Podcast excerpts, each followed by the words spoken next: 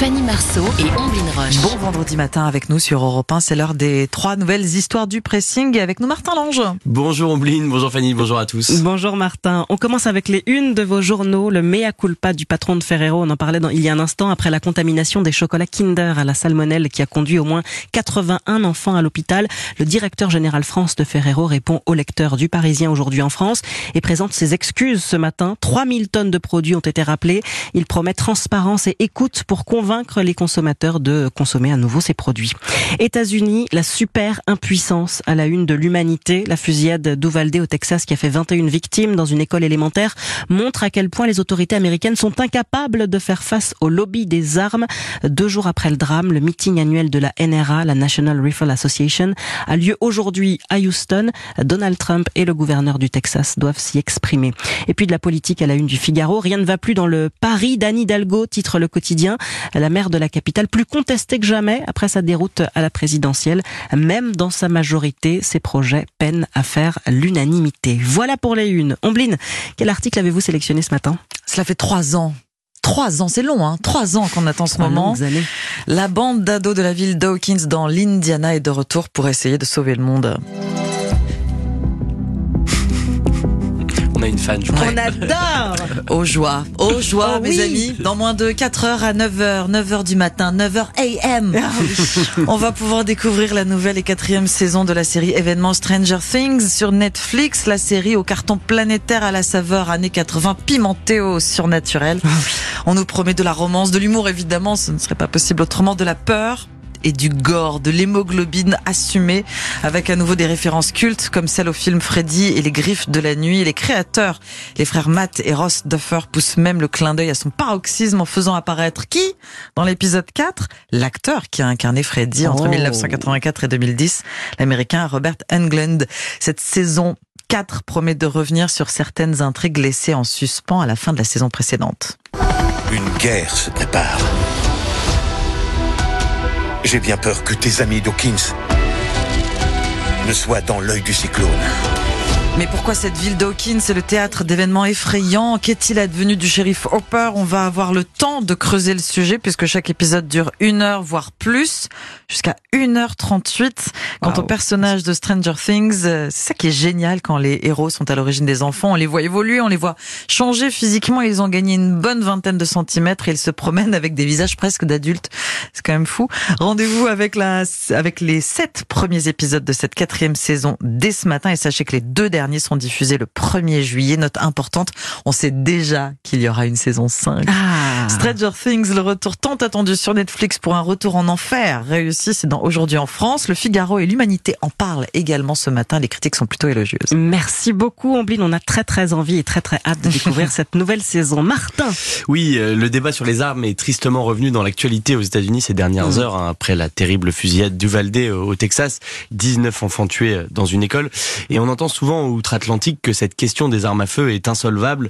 Un lobby, la fameuse NRA, trop puissant, un article de la Constitution qui garantit le droit de porter une arme et puis surtout un nombre de fusils en circulation, un démentiel impossible à contrôler. Je rappelle qu'il y aurait aux États-Unis 400 millions d'armes pour seulement 300 millions d'habitants. Mais ce matin, j'ai décidé d'être optimiste avec un exemple à suivre pour nos amis américains, l'Australie. Grâce à une politique volontariste menée il y a 25 ans, les Australiens ont considérablement réduit le nombre d'armes en circulation et surtout le nombre de tués par balle, nous apprend le site Slate. Alors en quoi elle consiste cette politique, Martin ? Alors petit bond dans le temps, je vous emmène en 1996, l'Australie est sous le choc. Martin Bryant, 28 ans, vient de tuer 35 personnes dans un café de Port Arthur. Un drame comme un électrochoc. En quelques mois, le Premier ministre John Howard parvient à convaincre tous les partis de sa coalition. Il faut réformer la loi sur les armes. C'est comme ça que naît le NFA, National Firearms Agreement, littéralement l'accord national sur les armes à feu. Alors qu'est-ce que contient cet accord ? Un registre national des armes est créé pour savoir qui possède quoi. Un permis est désormais exigé pour tout nouvel achat. Et puis, certaines armes les plus dangereuses sont tout simplement déclarées illégales. Rien de révolutionnaire, me direz-vous, sauf une idée. Chaque Australien qui ramène une arme, cela fera rembourser au prix de l'Argus. Grâce à ce dispositif, le gouvernement récupère 650 000 armes à feu en moins d'un an, soit 20% de l'arsenal australien. Bon, c'est beaucoup et peu à la fois. C'est vrai, mais les conséquences de ces saisies d'armes ont été impressionnantes. En 7 ans, le taux taux de suicide par arme à feu à Dibitué de 57% et le taux d'homicide par balle de 42%. Même les tueries de masse sont quasiment disparues. Il y en avait eu 13 en 18 ans avant Port Arthur. Depuis, seulement 2. Alors les États-Unis sont-ils prêts à adopter un dispositif similaire ? On a le droit de rêver. La stratégie folle de l'Australie pour enrayer les morts par arme à feu, c'est à lire sur le site de Slate et c'est passionnant. Merci beaucoup Martin. Pour conclure ce pressing, je vais vous demander de fermer les yeux et d'imaginer 2 minutes que vous êtes au bord d'un fleuve, disons la Seine, en Normandie par exemple, entre Rouen et le Havre. Vous vous baladez tranquillement et tout à coup, vous voyez une orque. Alors elle disparaît dans l'eau, vous pensez avoir halluciné, vous prenez 2 secondes pour vous interroger sur vous-même et puis souffler un petit peu. Et la voilà qui ressort de l'eau. Bon sang, c'est bien une orque, 4 mètres de long. Et en fait, ça fait bien 1 semaine qu'elle est là à se balader dans la Seine pour de vrai. Alors au-delà de la surprise, c'est inquiétant parce qu'une orque, c'est dans l'eau salée.